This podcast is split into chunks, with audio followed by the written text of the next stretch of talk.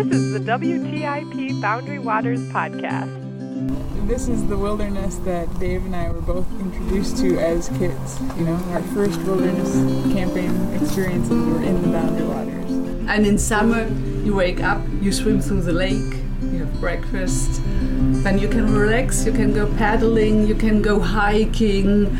We've done this trip before to Horseshoe Lake, and I remember catching walleye there before. I went on a canoe trip in the Boundary Waters, and it's it was really cool. It was my first time. The route from Ram Lake back to Poplar Lake with with no packs, with with only a day pack, uh, we take it in one day. Well, you can look to Venus, you can look to Mars. I will set my sights by the northern star, and in the deep dark blue come the northern lights. Oh, and in the deep dark blue come the northern light. Welcome to episode 70 of the WTIP Boundary Waters podcast. I'm Matthew Baxley. I'm Joe Friedrichs. I thought for sure you were going to say episode 700. I fixed the typo in my notes here. Well, does it feel like 70 or 700? Or somewhere in between? It does feel like somewhere in between, and I think that's because there just is, especially this summer, Joe. There's been we've been out so much, Mm-hmm. and you know we're not making podcast episodes about every time we go out, but feels like we have 700 stories. That's very true. And today we're going to talk about some news in and around the Boundary Waters, news about Quetico. We're going to talk about the retirement of the forest supervisor for Superior National Forest, which includes all of the Boundary Waters Canoe Area Wilderness. And you've got some news about the Stairway Portage story you've been following, closer than anybody in Minnesota in the Boundary Waters. Well, it is a gift of proximity to be this close to uh, that redesign project. And as anybody who's listening and following closely to the podcast, we've been keeping up with Willie Bittner, Great Lakes Trail Builders. And we're going to follow up because that process is now complete. And we're going to hear what it was like and also make sure that you, our listener, have an opportunity to see the stairway portage uh, through some of the video that we were able to capture and share it with you. the stairway portage between Duncan Lake, a favorite stomping grounds of ours in the winter, and Rose Lake, Middle Gunflint Trail area for people who aren't familiar with what the stairway portage is. It's an iconic stairway portage. Literally, it was wooden stairs and now it's stone. It's well known for Rose Falls, uh, and Rose being a border lake. Uh, it's part of the Voyageurs Highway, and so a lot of traffic goes through that area. And we'll hear more about it. Okay, let's start with the breaking news essentially what happened in July with the remote area border crossing permits. This is a story that uh, has impacted life at the end of the Gunflint Trail, Gunflint Lake, areas toward Ely for crossing into Canada without having to go through a customs checkpoint, an RABC. It's a permit that people utilized for a long time. They went away during COVID. They were suspended and have been suspended for more than two years. They were back July 8th. People could start once again applying for these. For our purposes here near Grand Marais, the east end of the wilderness, largely when we talk about RABCs and you're not a property owner on SAG or Gunflint, it means you're going to Cache Bay. That's what people use them for. Uh, and so the ranger station at Cache Bay has been closed. There's been no need to have a person posted at the Cache Bay Ranger Station. There hasn't been since Janice Manichuk and her finger the day it was severely injured. That's the last day somebody had worked at the Cache Bay Ranger Station. That's 2019 in September. It's a while ago now, Matthew. And this very recently, in the middle of July now, there's a new ranger at Cache Bay. His name is Gordon Kilpinen. And I spoke with the superintendent of Quetico, Trevor Gibb. He's very excited about having Gordon there. He says he's a very experienced person with Quetico, knowledgeable, because he's stepping into some pretty big shoes to fill when we talk about the legacy of Janice Manichuk and her decades working at the ranger station. Matthew, 35 years. Nobody's known anything but Janice there for our lifetimes, essentially.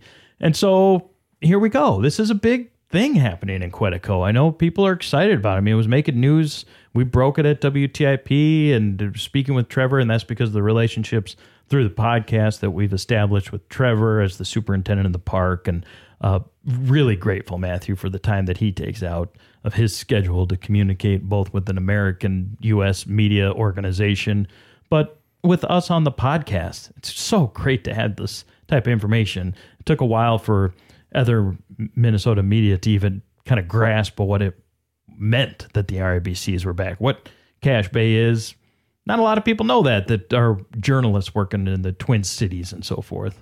Right. And it is such a niche. You know, so many folks we talk to at Canoecopia and who we correspond with about the Boundary Waters, they've been waiting for this moment. You know, this the folks who love to go into Quetico from this side of the international border. That's that's been a big waiting for so many paddlers. And if you're one of those paddlers, you know exactly what, right. what we're talking about. And you probably already know that you can now start to plan your trip.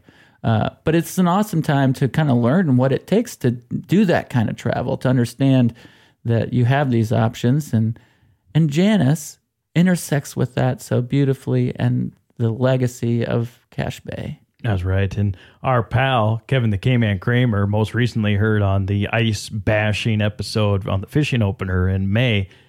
He couldn't wait for the RABCs. We didn't know if they were going to be back in 2022, and he wanted to paddle Quetico and he wanted to go to Cache Bay, and uh, he did that. Actually, he entered though through the north side of the park and came down through Canada, through a customs checkpoint, and then down and got dropped off at Cache Bay.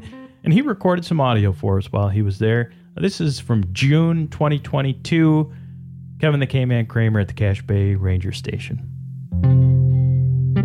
We wanted to get back, but uh, we never made it back to, to talk to Janice. Janice ended up succumbing to her brain tumor. She passed away, and we never got to tell her about our wilderness quest. So we finally made it back here. Um, the ranger station is closed. And there's no ranger here, but we wanted to come back and pay our respects to Janice. And um, she was so important to this park. She she loved this place. She loved the wilderness. She loved her island. And uh, she's not with us anymore, but she's here in spirit and uh, we feel her presence here on her island. To our knowledge, Matthew, first U.S. citizen to be at the Cache Bay Ranger Station. It's possible somebody else was, but to our knowledge, K-Man and his wife Amber were the first two U.S. citizens to be at the Cache Bay Ranger Station since it closed. It's really monumental. And a huge thank you to them both for doing what isn't always easy, which is getting an audio recorder out in the middle of a wilderness trip and trying to capture those moments. I think it's fair to say that the K-Man was emotional uh, while he was doing that, being there. He knew Janice before I knew Janice, and it was an emotional thing to be there. There was uh, written in stone on the picnic table outside the ranger station that you took a bunch of photographs of those guys from Chicago when Janice was giving them the spiel when you and I were up there in 2018. Written in stone on that picnic table is Janice, we miss you. That somebody had put together through, you know, little stones spelled that out. Oh my. Yeah. So that's that's the situation. I'm sure. I'm sure there's a lot of emotion for people uh, doing their first trip through Cache Bay that had known Janice for for all these years, as there will be Matthew for us on our first trip, uh, which we're planning uh, oh, behind the scenes. Not to tip our hand too much, but we're communicating with Quetico uh, park officials about a return visit and and who the new ranger is and just what things are what it's like at Cache Bay now. So stay tuned for more on that. Hopefully, this season could be uh, next year, 2023. But we'll be we'll be back. I can't wait. Now let's keep going with the border, Joe. Stairway Portage, gateway to Border Lakes. Uh, really, it's almost like an on ramp to that uh, that route. You know, really popular on ramp to travel the border from Mid Gunflint Trail and this side of the region. And after its transformation, let's hear from Willie about the experience. I just finished in like I talked to the crew about it and I was like, guys, like I don't think you're gonna really be able to understand how impressive this is. And for fi- four of the five, it was their first trail project they've ever done. And they got to be on this project. I've worked my entire life building skills up to be able to take on something like this. And when I took this on, like any project, I take on a project that is outside of my ability because I like to push myself to the next level. And when I knew this project was out, I'm like, yeah, this is gonna do it. It's in a wilderness area, and I have to do everything using traditional stone tools.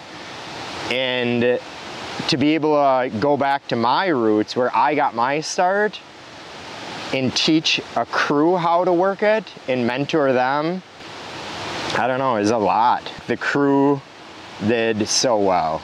They like took it on in a very high technical project in entrusting them in a lot.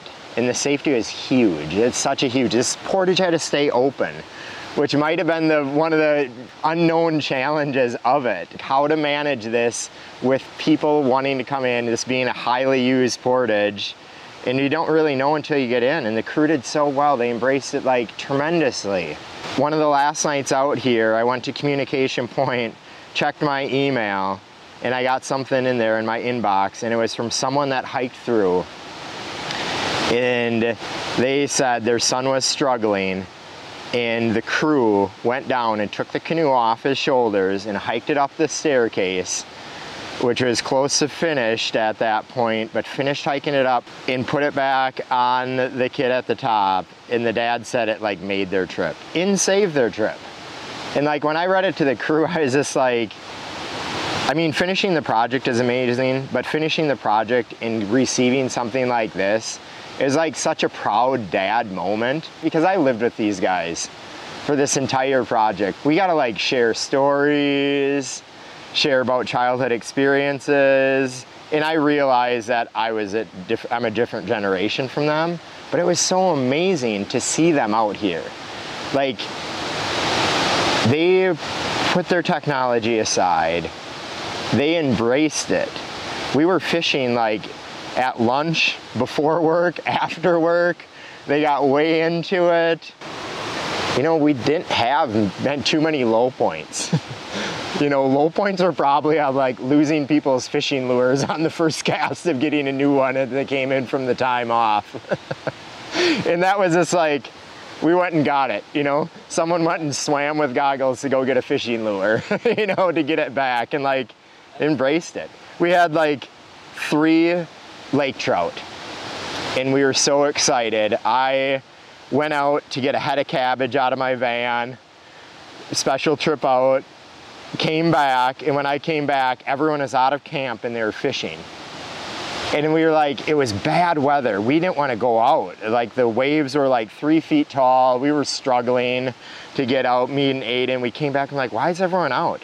and everyone was out to fish because that day at lunch our fish got taken the line got chewed through on shore and we didn't know what took them but that night an otter 50 yards out from camp did a victory lap looking back at us rolling and that was the only time we saw that otter. There was evidence of the otter. There's broken clams, you know, on the shore, so it had to be that. That's the only thing that would have chewed through it. If it would have been a knife, it would have been a cleaner cut. It was definitely chewed. And, you know, Andrew, a guy of high spirits, that was the lowest I seen him on this project. he was so looking forward to those lake trout tacos. But he caught his first lake trout out here. And this is a, you know, a kid of 20 years, avid fisherman, and to be able to catch his first lake trout, when he had seen and he was posing for his photo with his first lake trout, it was like prize. And watching him eat that as we cooked it up over the fire, uh, was amazing. But to be back here today, this is really close to what I envisioned on this project. It took me a while to get there because I came out here the first time. I'm like, whoa, what am I doing? What did I get into? I had to have a pep talk with my wife, Katie, on Communication Point two days into the project. So I'm like, I'm over my head. She's like, you just got to take it one step at a time. If you take it one step at a time, you're to complete it. You always complete everything. And it was like that that I needed from her. And she knows that. She believes in me more than anyone. And it was awesome because from that point forward, it was four steps, three steps, five steps. And like, she knew I was down. I was beating myself up. I'm optimistic, but I was like, man, am I over my head? Did I take on something I can't complete? And she was like, no, you got this. You've done everything you've always put your mind to. And this is it. And it was awesome. And like, this is, it's honestly beyond what I could have expected.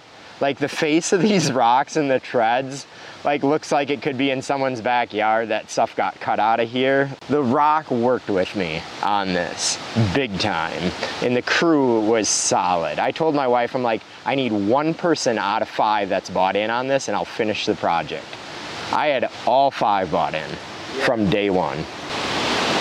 But I'm really excited. I think the the, I'm, the thing I'm intrigued for most that I heard from people is like, what's it to do in the winter? And I think it will be better in the winter than what was here before, being that it turned out to kind of be a slide before. But it all depends on the first few people through this, how they take it. Um, and if the first few people take it well, I think it could be a nice like hike through the winter of good uh, steps. Like this blends so much better. Like when you walk around this corner, you know, we stretched the project out from where the where it was supposed to start and end a little bit to make it really blend. But like now when people come down here, instead of just being this daunting task, the rise and run is pretty even and they're getting views across Rose Lake into Canada. They're getting really this like glacial like rock formation across the way. Like I want people to enjoy the beauty more than the stairs. But in some cases like this, you end up kind of enjoying the stairs because they end up turning out just really solid. But you know, I see a lot. You know, middle section right up here was when my wife was out here. You know, she takes her time away from kids to come out and work with me. And we all know being a mom's a full-time job. And then to come work with your husband on a for time when the mosquitoes and uh, we're at its thickest, that's some real commitment in there for sure. Nature, wilderness is where I come to heal. This is like where I'm meant to be and my wife knows it, my kids know it, and this is good for me and my soul. I haven't been up to the Stairway Portage yet, Matthew. I can't wait to get up there. Obviously, you can hear in Willie's voice uh, just the excitement around the project, and and we'll be uh, looking forward to getting. Uh, I know you've got a lot of audio, video, photographs, so we'll be sharing more information about that. Uh, thanks for being up there and following this. It sounds great. I I don't usually get up to Duncan. Maybe once a summer I'll go to the falls if somebody's in town visiting. It's such a beautiful place to take guests and so forth. But most of my time up in that area is in the winter. You know and that's what makes that area so beautiful whether it's summer or winter or fall. Mm-hmm. i mean the it is incredible. And i got to learn how quickly i could paddle in and out to that place um, to keep up with the progress and what was going on. And uh, you know the the forest service was so great and uh, the fact that this project could take place, especially in a season where we've had so many uncertainties. Uh, but it it all came through. Nice. I Can't wait to get up there. And uh, I, it's one thing to even see see the photographs, but uh, to be up there and really check this out and and feel the difference. That's what I'm looking forward to. Let's get to perhaps our biggest story of the episode: retirement of Connie Cummins, the longtime forest supervisor. We heard from her at least information that she was sharing during the wildfire closures. I did meet her and Isabella last summer during the right before, days before the entire closure of the Boundary Waters Canoe Area Wilderness. uh, due to the wildfires from 2021. And Connie Cummins has been a voice of authority for many years on some of the most intense issues around the wilderness, from copper nickel mines, twin metals, to the closure. Those decisions all come from Connie Cummins. That's who signs off on these executive decisions and so forth. Very difficult position. And speaking with the Tofte Ranger, the Gunflint Ranger, Superior National Forest is a complex wilderness, one of the most complex in the entire United States. In the in the wilderness and national forest areas, we're talking about the Bob Marshall, massive areas out west, Matthew. When you talk about national forests, and Superior National Forest is at at or near the top of the list, and this is a unique system here.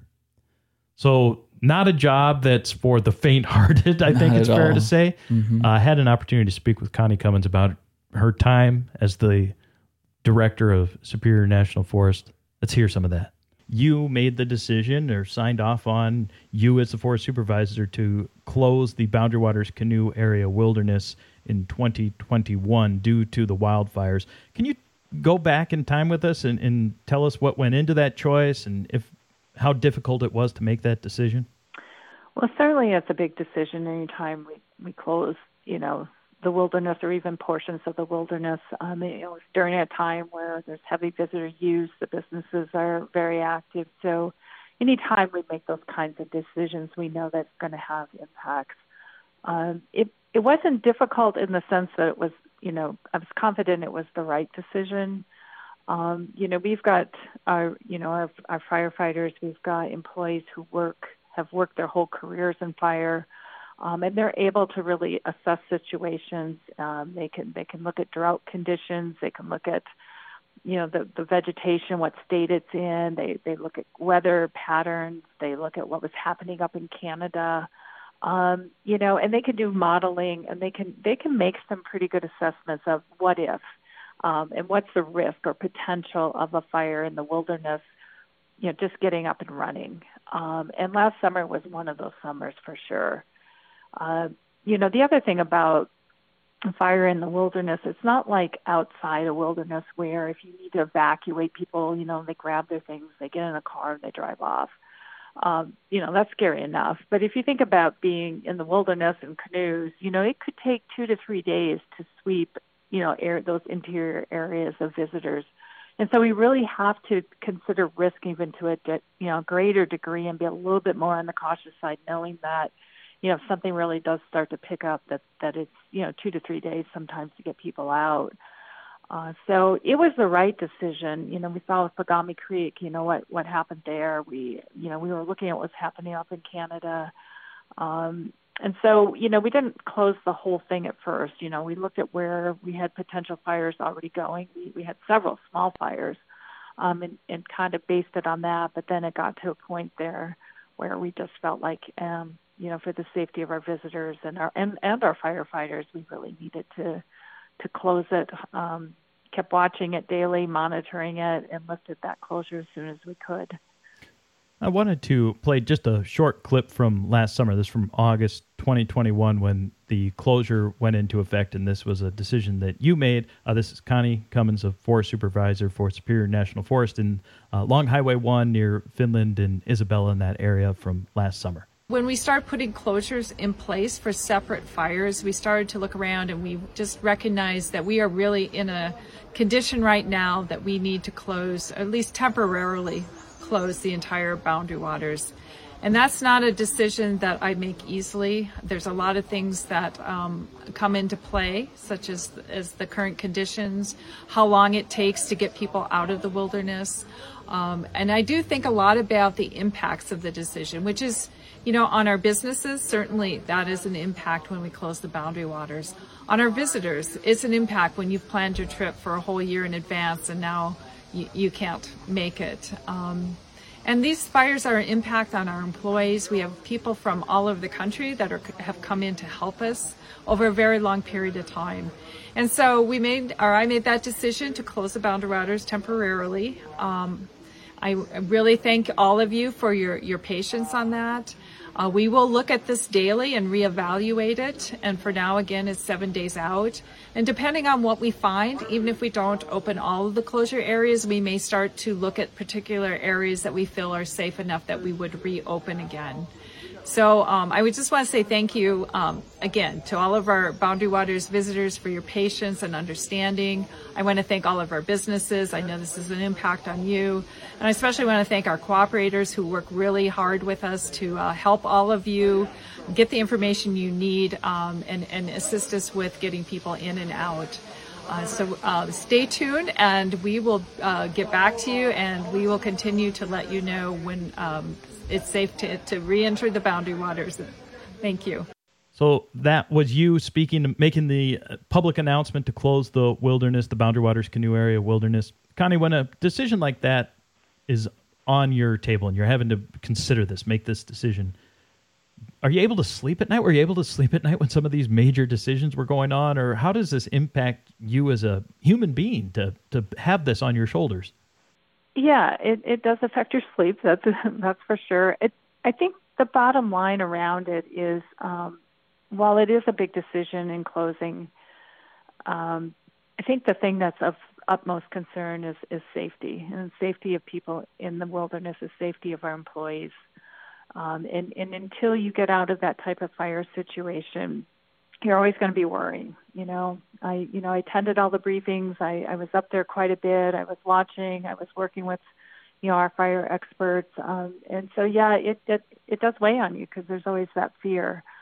Um, so it was very uh, delightful in the fall when the weather started to change and the patterns were changing. We felt like we were really getting out of that that dangerous situation that we're in another news item, certainly that has been discussed during your tenure, is the Twin Metals proposed copper nickel mine on the edge of the wilderness. We don't hear as much specific from the Forest Service about this. It's usually from Washington when there's a decision made or some news that impacts that proposed project or just the the future of copper nickel mining and moratoriums and Congress and all of these types of decisions. But I'm wondering about your involvement with the proposal and just how much involvement you've had in discussions, either here in Minnesota or nationwide.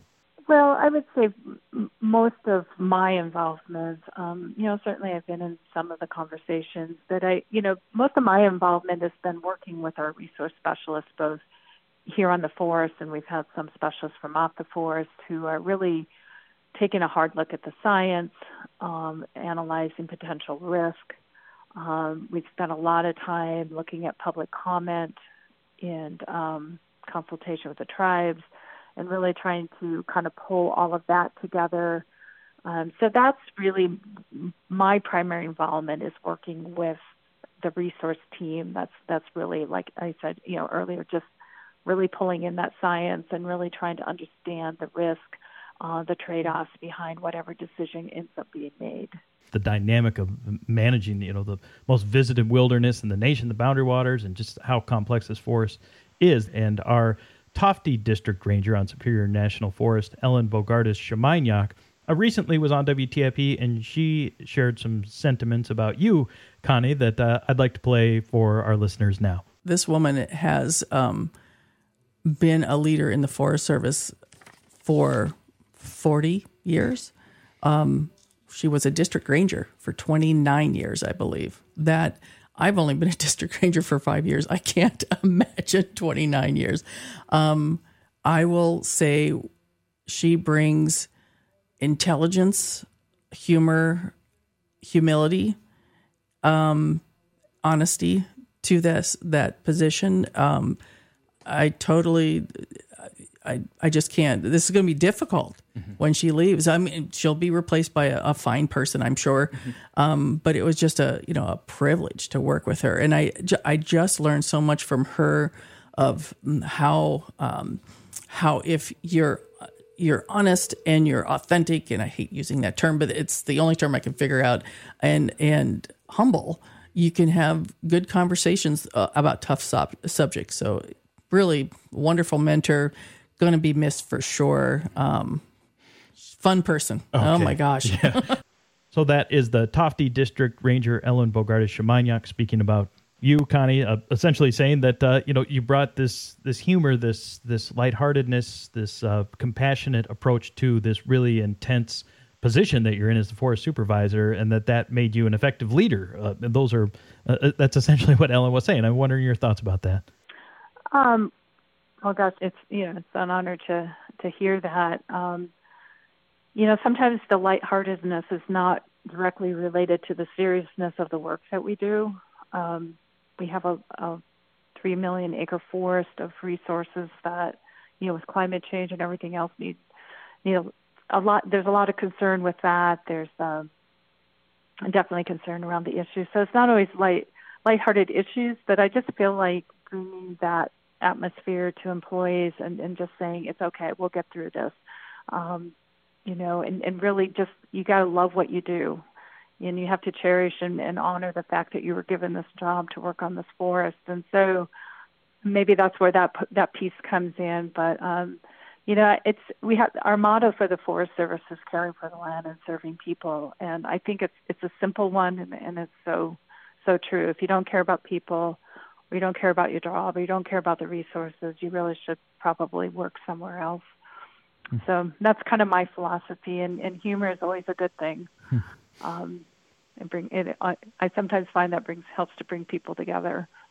Yeah. Wow. And and what about uh, one other aspect I wanted to address with you is that in 2021 you Superior National Forest hired their first ever tribal liaison, Juan Martinez, and uh, you've mentioned that uh, collaboration with the bands is an important part of the uh, discussion when it comes to the proposed expansion of the ski hill, but on a variety of topics, and and how important that's been to have uh, Juan or just the position itself as a tribal liaison. Um, certainly, having Juan on board has been um, just critical. Um, you know, we really, I feel like we we've worked with the tribes. We've had good relationships with them in the past. Um, they've always been an important part of what we do. But I think we're really trying to up our consultation and, and do a better job and really become more integrated with the tribes and the work that we do. Um, you know, they were they were here first. This is their land, and um, they have a lot of knowledge about it and, and knowledge about management of the land. And so I feel like as an agency, as people, we can we can really benefit from that by working as closely together as as possible. And I I think it's a lot of people don't really understand the you know the treaty um, and the rights that they never gave up that belong to them.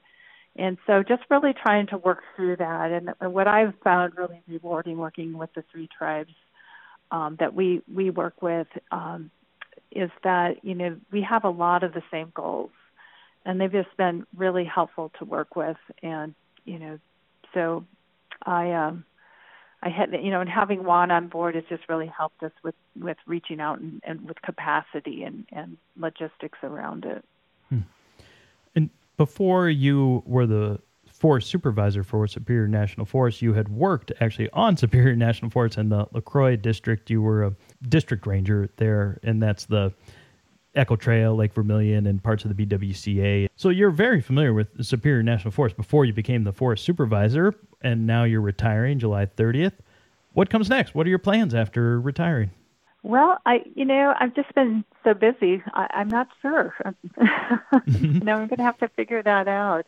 Um, you know, I, I do, you know, believe strongly in public service, which is why I um, became part of the Forest Service. And so I think whatever I do in the future will somewhat in service to others. But I think the beauty of retirement is I get to choose how much I want to work and how much I want to play, and I'm I'm totally going to be playing a lot more. Um, all of these resources that I've worked so hard to to protect, um, I want to get out and play in them, and um, so I, I am really looking forward to that.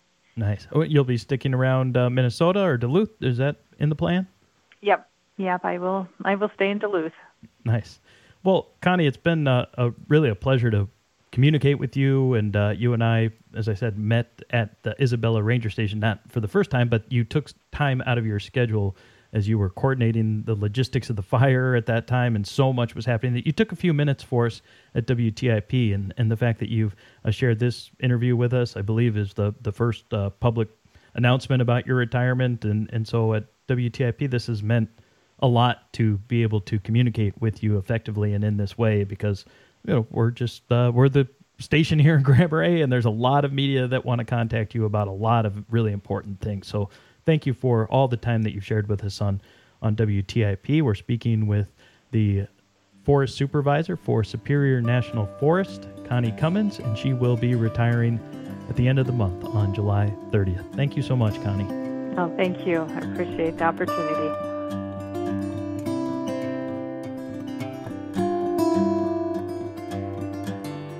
It's so important for folks like Connie to be recognized for the work that they do to make this place accessible to us. That's right, Matthew. These decisions that she has had to make, I just listed at the before we heard from her and, and during the discussion as well about some of the, the larger headline grabbing issues, Twin Metals, closure of the wilderness, but quota reduction, motor use, towboats, campsite closures, all of that is signed by Connie. She is the person who has to okay these things that happen every day, not even to get into things like plants, animals, staff, directors. Well, even the stairway portage rebuild.